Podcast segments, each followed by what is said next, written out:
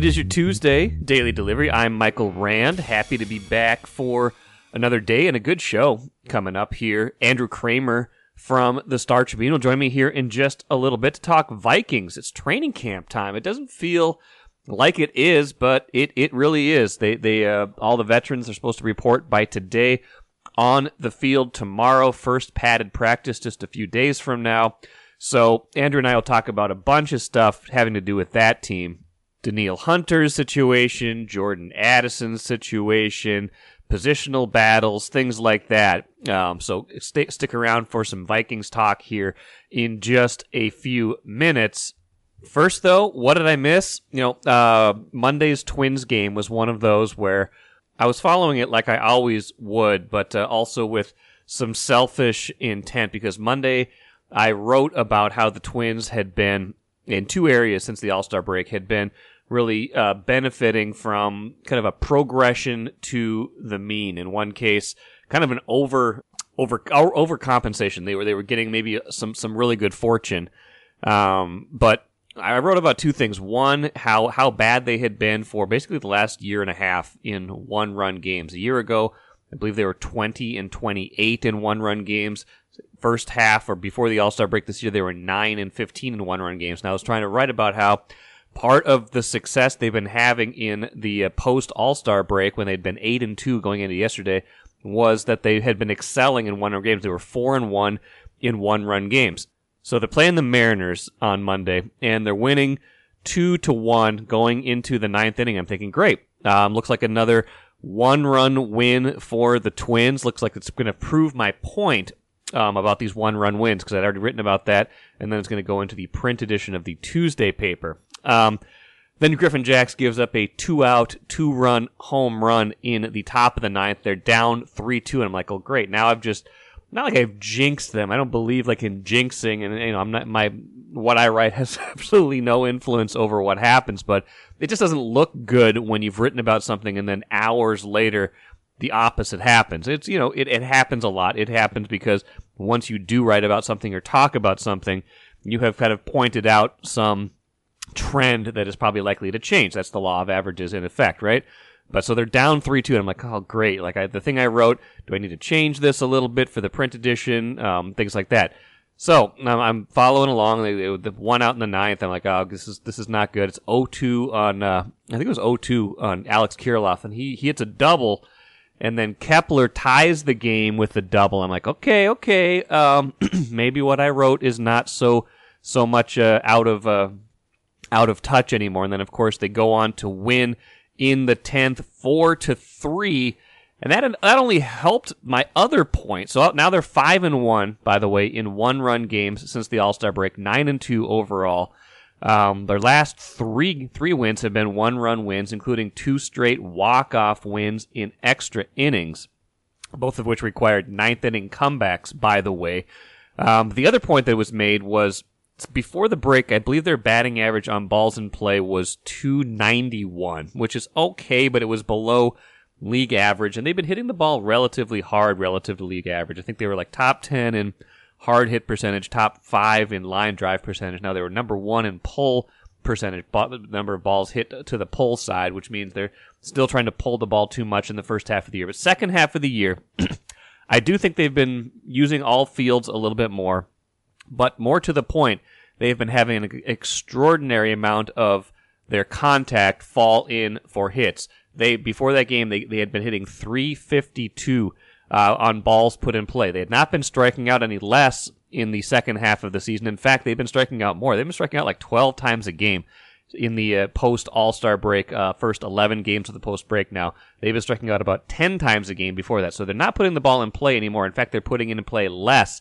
But when they are putting it in play now, it is falling in more for hits. And that also stayed true on uh, on Monday night. I think they were 8 for 21 on balls they put in play, which is you know, a little bit short of 400. So they're up to 354 on balls put in play now. Now that piece of it is not probably sustainable. They're not going to hit 350 something on balls put in play for the rest of the year. So that concerns me a little bit about this offensive uptick that some of these hard hit balls that are falling for hits right now will become outs at some point. They'll kind of drift back down more towards 300 on balls put in play.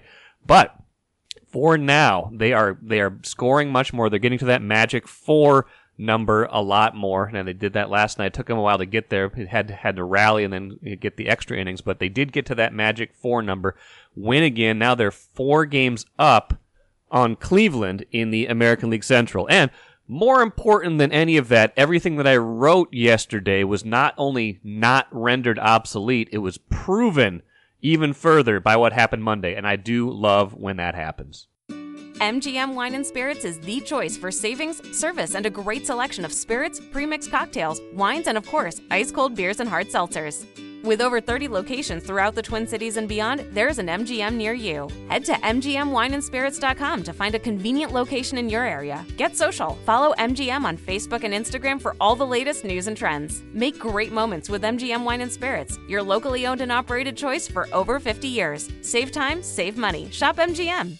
I've got Andrew Krammer with me here today because we need to talk Vikings training camp. Rookies reported over the weekend, veterans report Tuesday. Um, and Andrew, they're on the field for the first time Wednesday. I don't know if it's this is you tell me this isn't any earlier than usual, so I'm going to believe you. It just feels like a few days earlier, but maybe that's just the way that the calendar breaks. But h- however it is, it is time to uh, to break the uh, to break up this off season. It is now it is now go time for the Vikings. Yeah, July 25th is always known as uh, football season, right? football season. That's good.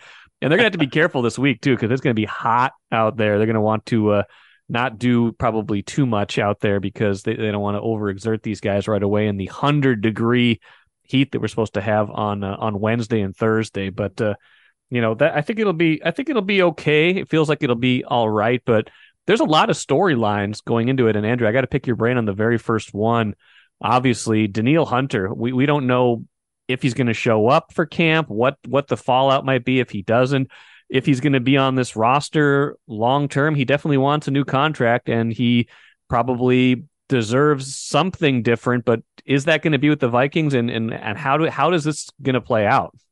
Yeah, it's very fascinating because the thing to know, and, and we've said this over and over, and if you pay attention to the NFL, you know this, but um, the NFL's recent collective bargaining agreement a few years ago eliminated the optional part of training camp fines for holding out. That means in the past, a guy could get slapped with, you know, 10, 20, 30,000 dollars a day, however much it was under the old CBA. Now it's $50,000 a day mandatory.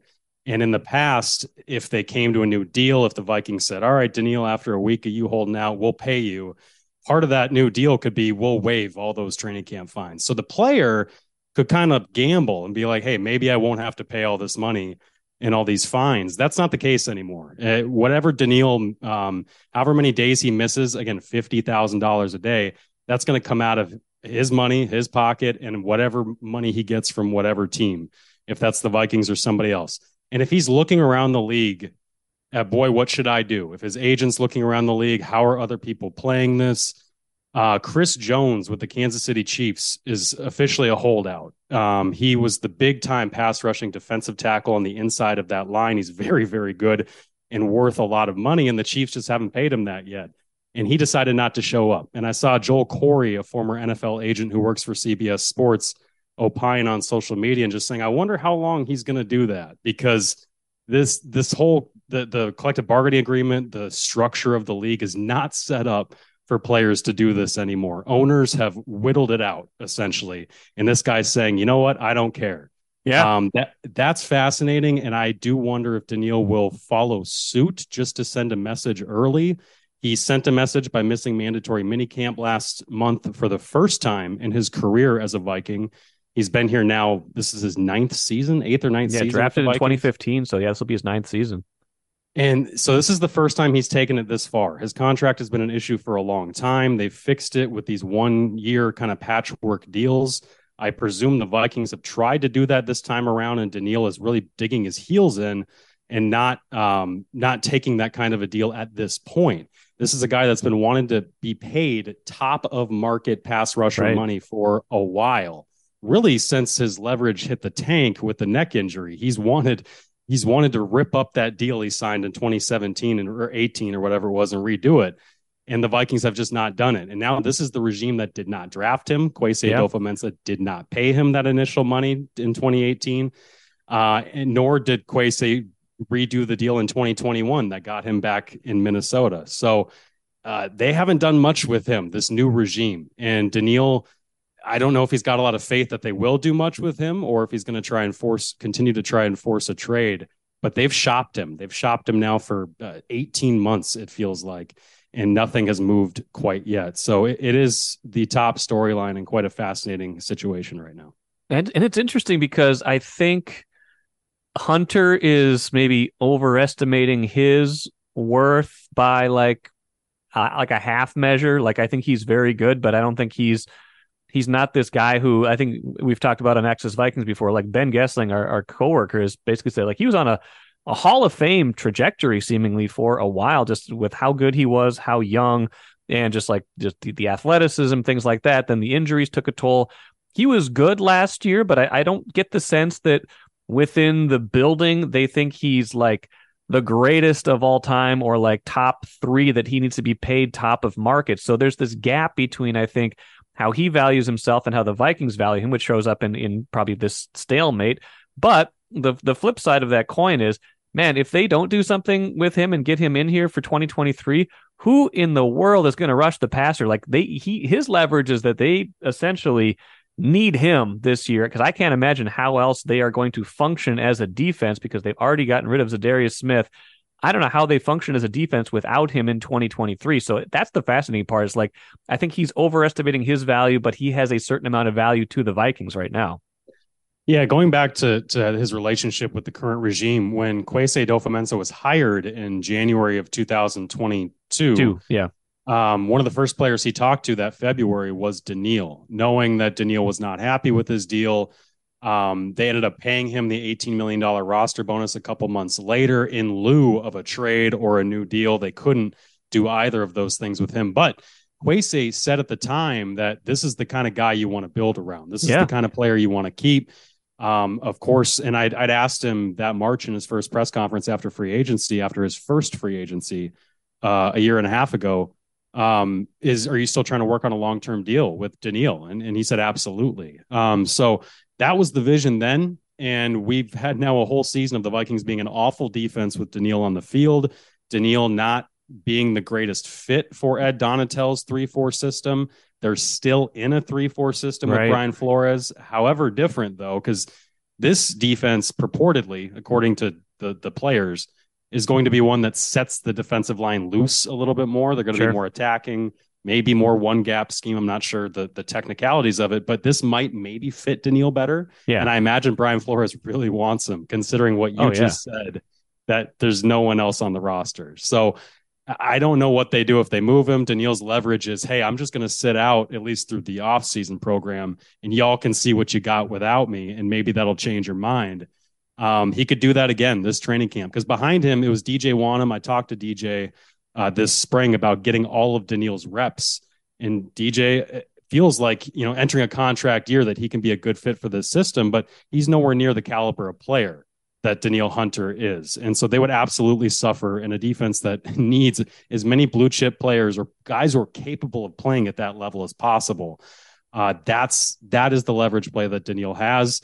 But we've said it time and time again. The NFL is set up, the owners have set it up to where no matter who you are as a player, if you're Saquon Barkley or Josh Jacobs or whoever at the top of your game or Chris Jones in Kansas City, the the league has stripped you of your leverage quite a bit in these situations. Yeah, and that's that's fascinating. And who I mean, you mentioned Wonnum, but like who are what's the, even the rest of the edge rusher depth chart? Like if they, I I can't even really think of like who would take all those snaps since they've already gotten like like we've said, traded Za'Darius Smith away and kind of created some some cap room that way.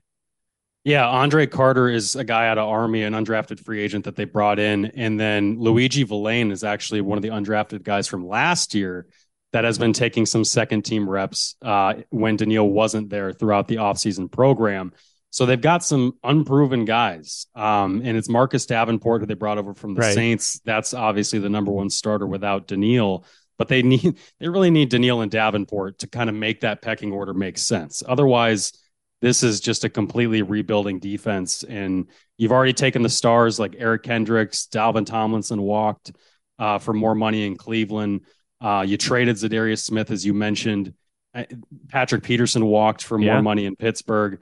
This this would be a complete teardown, as we keep saying. Should they not stick to their guns with Danielle and say, you know what, Danielle, we're going to make you play out your contract here because uh, really, otherwise, you have no option. No, you know we'll we'll move on from Danielle in a second here. Just I, I don't really have like a gut instinct on a read of how this will get resolved. Do you have uh do you have like a a most likely outcome at this point? I don't. Um, you know, if I had to guess right now, I would guess that Danielle Hunter shows up and they work out a patchwork one year deal, one that maybe the Vikings budge on some of the incentives they're willing to give him for this upcoming year, and he bets on himself, and it it continues to make him a free agent next year as he's already set up to be. Um, I, could see him because right now he's due like five million dollars. Yeah. That is that's untenable. Like the Vikings know they got to pay him more than that. Danielle knows he's worth more than that. The question is where can they find that agreement and that compromise? And I think that compromise will eventually come because look, it's fifty thousand dollars a day. Like yeah. you're eating so much money if you decide to sit out training camp. The alternative is Danielle shows up, does what Dalvin Cook did a couple years ago, which is a hold in, right? Where he shows up, does the walkthrough with his teammates, goes to meetings, hangs out, but then as soon as it's time to play real football, eleven on eleven, he goes, ah, um, I got to rest my body and make sure I'm right, right? Because y'all haven't paid me, so right um, that's kind of where we're at right now with him. And, and I wouldn't be shocked if it's a hold in that leads to an eventual patchwork deal that sends him on his merry way uh, next year. Yeah. And that, that feels possible. It's, it, I just, it's kind of the same thing with, with Kirk Cousins. And, you know, obviously Cousins is in a little bit of a different spot than, than Danielle Hunter is. And, and Cousins has the, has the one year left on, on his, on his deal. But with, with Cousins, it, it's felt like, you know, you don't want to get to a certain age and then have free agency hit. And I just I do wonder if Hunter is like ah, you know, like uh, do I want to be going into into free agency in my 10th year? Like is that really how I want to go into it? But to your point, if he has a really good year in a Brian Flores system and, and feels like he's being paid adequately this year, maybe there's maybe there's something to be said for that. And he's still like a he's still a quote unquote he's a younger ninth year player, right? He he was he came into the league relatively young, so he's he's not going to be more than 30 going into his 10th year or something like that. So he he could still do that, but I just some of these guys have to wonder like I got I, I need to get paid while I'm still relatively in my prime. You, you don't want to play too long into it and then just be, you know, one year deals for the rest of your life until you're until you're cut. Yeah, the problem is Danielle's already yeah, 28. In, in his prime, those injuries took out such a chunk of yeah. that prime. I mean, it took out age 26, 27 season. He's now 28. He's going to turn 29 in October.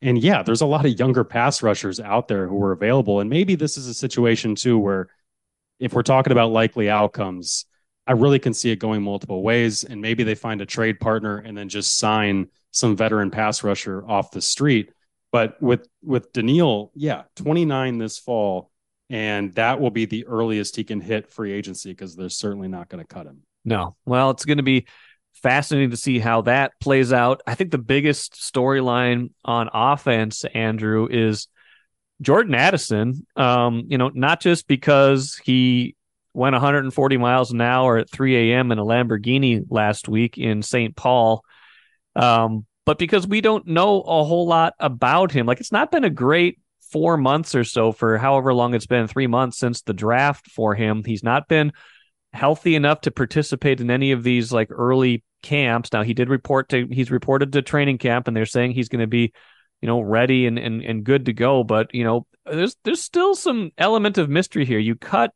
Adam Thielen, and this is purportedly the guy that's going to replace a lot of those snaps how do you see like how important is how important is the next month for Jordan Addison? No, it's it's incredibly important um, because rookies you hear it every year. They need to figure out how the NFL works. You know, not only do they need to figure out where they're living, how they're getting into the the building, all these things. They need to figure out a new playbook, a new offense, and how they fit in. How Kirk Cousins throws the ball, all these things. So when they drafted Jordan Addison in the first round, one of the things Kevin O'Connell said in the draft room was this is a first or week one starter. Yeah. And in order for that to be the case, because KJ Osborn is still pretty good and pretty reliable, uh, in order for that to be the case, uh, they need Jordan Addison to show in training camp that he's a difference maker. And the thing is, too, he's one of the younger players in this draft. He turned 21 in January. Uh, it shows in his decision making when he goes 140 yeah. miles an hour in a Lamborghini. And he had a statement in which he apologized, saying, I made a mistake, used poor judgment. I recognize and own that. I'm going to learn from this and not repeat the behavior. Uh, they would like him to not, because yeah. if he does, that could lead to some league uh, involvement in terms of a suspension. But with police saying that the alcohol was not involved, and that he was apparently sober when doing this, I would presume that there's no NFL um, imposed punishment here. So now it's up to the Vikings to get him ready to play. And, and this month is going to be huge for that. This guy uh, was obviously a difference maker at Pittsburgh, at USC. He can line up all over the field. Um, the the team brought reporters in to kind of show highlights of him, like, hey, this is why we drafted him. I mean, it's pretty obvious what this kid is capable of, but transitioning that to the NFL is a whole nother ball game. We saw guys like Justin Jefferson, guys like Stefon Diggs have to wait a couple weeks in, in their rookie years to get on the field because yeah. coaches need to see so much to trust you. And so I, I wouldn't be shocked if Jordan Addison kind of stumbles out of the gate still here. And we're looking at a week one where it's TJ Hockenson, Josh Oliver, Jefferson, KJ Osborn as your kind of starting you know wide offense. Yeah, no, I like that. I think that's very possible, and it's just it's some it's some camp intrigue. We like camp intrigue. They, they liked what they saw from Nailor during some of the the off season too, right? He he made an impression on them as it's not obviously as like a day one starter, but as as someone who maybe emerged a little bit more and gives them a little bit more of, of a different look of that of that type too. Yeah, they've still got Jalen Reagor too, Jalen Nailor. Um, they've got a couple Jalen's on there. Nailor's a guy they yeah. talked up quite a bit this spring. Right it's all wide receivers always look good in the spring. That yeah. that's the thing fans have to know. that's a good point. It's a passing league, and so you'll hear stuff like, "Oh, this defensive back was all over the field breaking stuff up," or "Oh, this wide receiver was all over the field." You'll never hear anything about running backs, about offensive linemen, defensive linemen, because they just can't play real football yet. Um, so with Nailor, you got to see that translate. I've seen it so many times. Like Ihmir Smith-Marsette was the winner of so many springs in Minnesota, and it just never happened. So with Nailor, he's got the speed. That's why they took him in the sixth round out of Michigan State. Uh, we just need to see if that continues.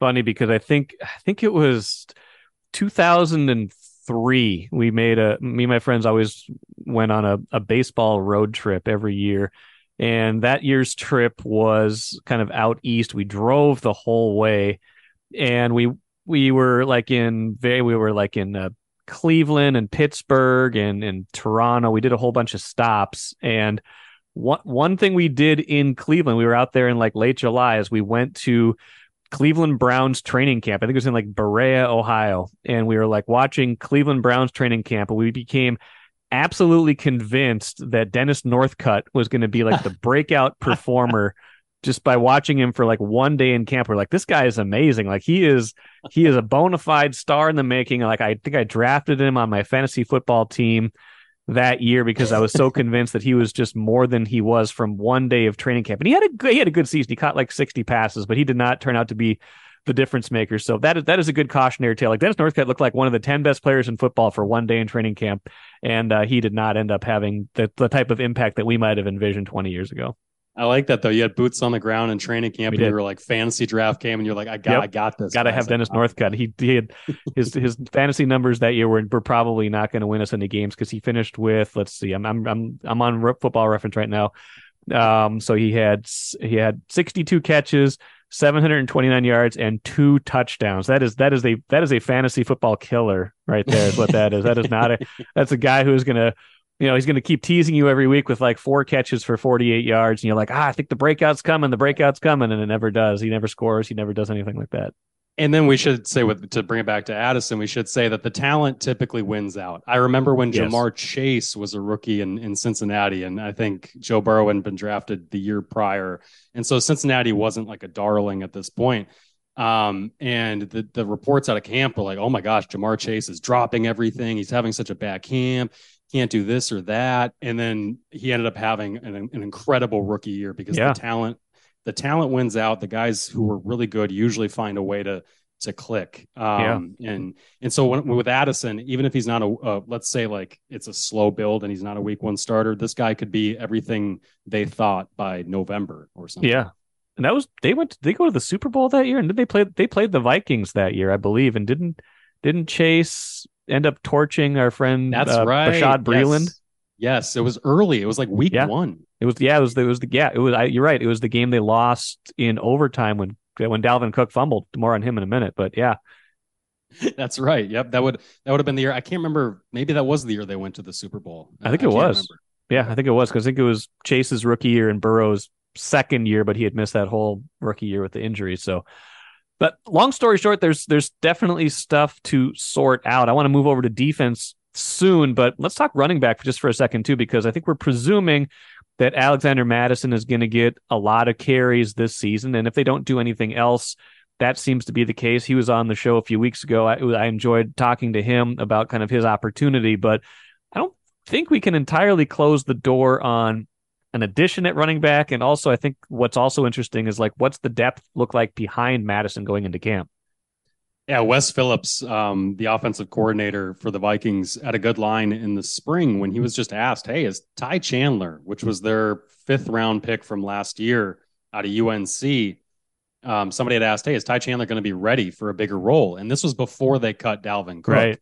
And Wes Phillips goes, "Well, he's going to have to be," Yeah. you know, and just telegraph the entire thing. And look, that that if you play armchair psychologist and look even deeper into that quote, like that also means like the coaches do not know. Like they, Right. again, they have not played real padded football yet this year. So all they've got is last year with Ty Chandler when he had a good preseason, he had a good training camp, and then he broke his thumb and had a really limited year Yeah. for them and didn't do a whole lot. So they like what they saw this spring out of him in terms of the the, the playbook retention and doing the you know on air stuff that they do against nobody. Yeah. But we'll see. They're going to get into training camp with Ty Chandler, Kene Nwangwu, uh, DeWayne McBride, who they drafted in the seventh round this year.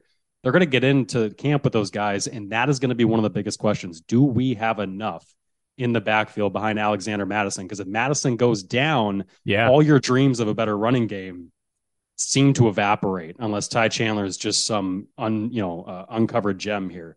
So I, I think I don't know if they've got enough, and I don't think they do either. And it wouldn't shock me that if they get into camp a week or two, and all of a sudden they're calling up Kareem Hunt, they're calling up Leonard Fournette, they're calling up veteran running backs to come in and just see what else is out there, and maybe we got to sign one of these guys. Because if the the bad running back market um, is favorable for anybody, it's for teams that might be looking for um, some affordable options. Yeah. Well, like we were talking about before we started recording, like the, the top running backs in the league are barely getting paid. They had a Zoom call to talk about how mad they are about how they're not getting paid. Like, you're right. It's, it's like, I hate to talk about it in that way, but you're right. If, if we're talking about market forces, you could, if you were the Vikings, you, you might find a running back who thought they were going to get a lot more money, who is then willing to settle on a, a one year deal and the potential for a significant amount of playing time. And I don't think we can entirely, you know, it's not a 0% chance that they would even bring back Dalvin Cook, right? Yeah, it would just take a big change of heart from Dalvin because how that went down is the Vikings wanted to keep him on a reduced deal on a pay cut. He balked at it for the longest time. So they held on to him until June, trying to trade him, trying to get anything for him. The way they got two late round pick swaps for Za'Darius Smith, they were looking for peanuts and no one was offering that for Dalvin. And Dalvin's still a free agent here Yeah. a month after getting cut. And reportedly, he's asking for 10 plus million dollars still. He was set to do, I think, or set to make, I think, like 11 or 12 Yeah. under his previous Vikings deal. So he's still looking for double digit millions. And if he comes down on that number to where the Vikings offer was, which I'm not sure where it was at, but let's say it was six, seven, eight million. Yeah, I wouldn't be shocked if he comes down to that and says, you know what?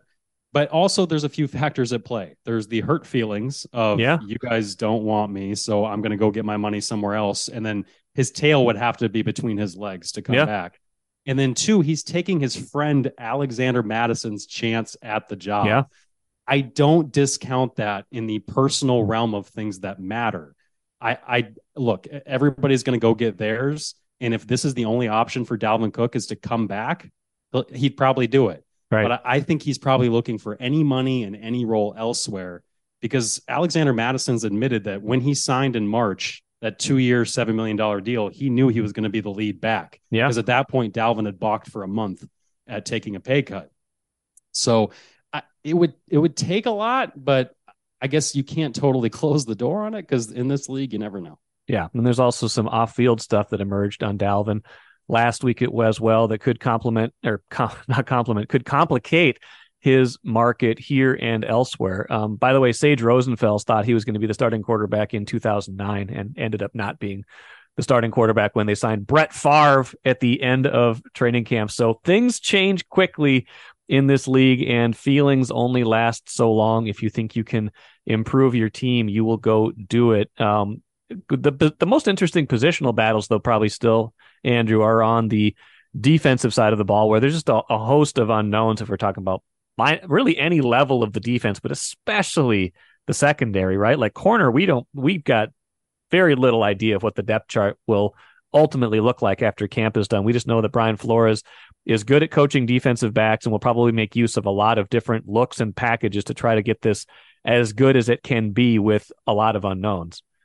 Yeah, we do know that Byron Murphy, the guy they signed, uh, the veteran from the Cardinals, they signed for two years and I think it was 17 or 18 million dollars uh, base value. That's going to be the guy that is going to start for them on the outside. And then in nickel situations, when they bring on three corners or five defensive backs, however that comes together, he will move inside and take Chandon Sullivan's spot as that slot corner. That was a priority because of how bad they I mean, they were bad all over, but they were especially bad covering in the slot last year. Yeah. So that's going to help them there. The rest of it, in terms of what other corners are going to have roles, is totally up for grabs. Um, in the spring, it was Akayleb Evans getting most of those starting reps as the purely outside corner, starting opposite Byron Murphy. And then when they went nickel, they were bringing on three safeties most of the time and finding ways to mix those guys in and then keeping Byron Murphy on the outside. I don't think that's what's going to happen come week one.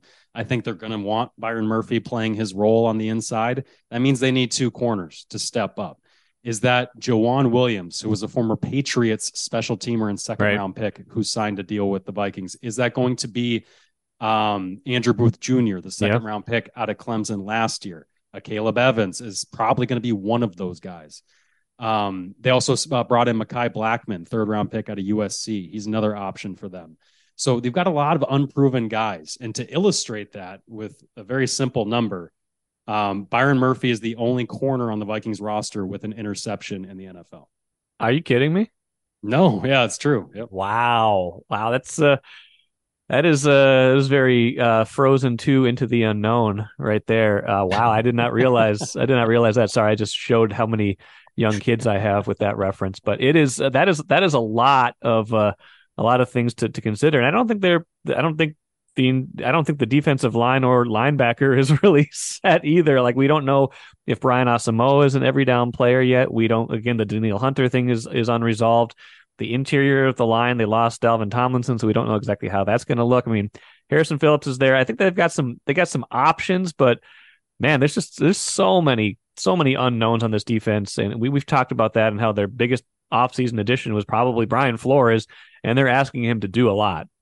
Yeah, they really are. Um, and and how they're going to stop the run after not being that great yeah. of a run defense with Eric Kendricks and Dalvin Tomlinson is going to be interesting because the two interior defenders who are going to play the most are Harrison Phillips, who who was brought over last year from Buffalo, and Dean Lowry, the longtime Packers interior defender, is now going to be a starter for the Vikings here.